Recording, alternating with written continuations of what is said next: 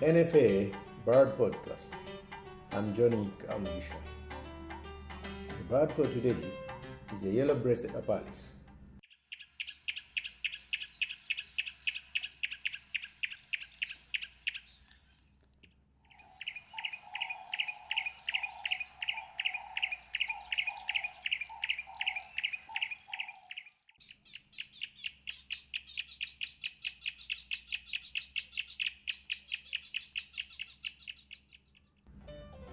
This is a complex species with several races which have been variously placed into two groups based on tail color. All forms are greenish above with yellow across the breast and have varying amounts of gray on the crown. Many have a small black spot. It mainly eats insects. Often restless while foraging, in the foliage of the canopy, gleaning prey from leaves and twigs. It builds a nest in an oval ball shape with a side entrance.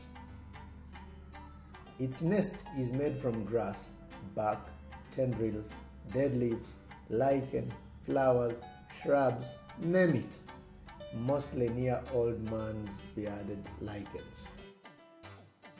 Egg laying season from about October to March, peaking around October November. It lays two to three eggs, which are incubated by both sexes for about two weeks. The chicks are looked after by both parents, leaving the nest after about two weeks. They also make an interesting call that sound almost similar to gray-backed Cameropareta, I mean uh, gray-backed Camaroptera, like two stone being knocked together. So sometimes if you don't know the difference between these two calls, you may confuse a gray-backed Camaroptera thinking it's a yellow-breasted apalis. Pairs are common and widespread in a variety of woodland or savanna. Sometimes you can find them in uh, small groups.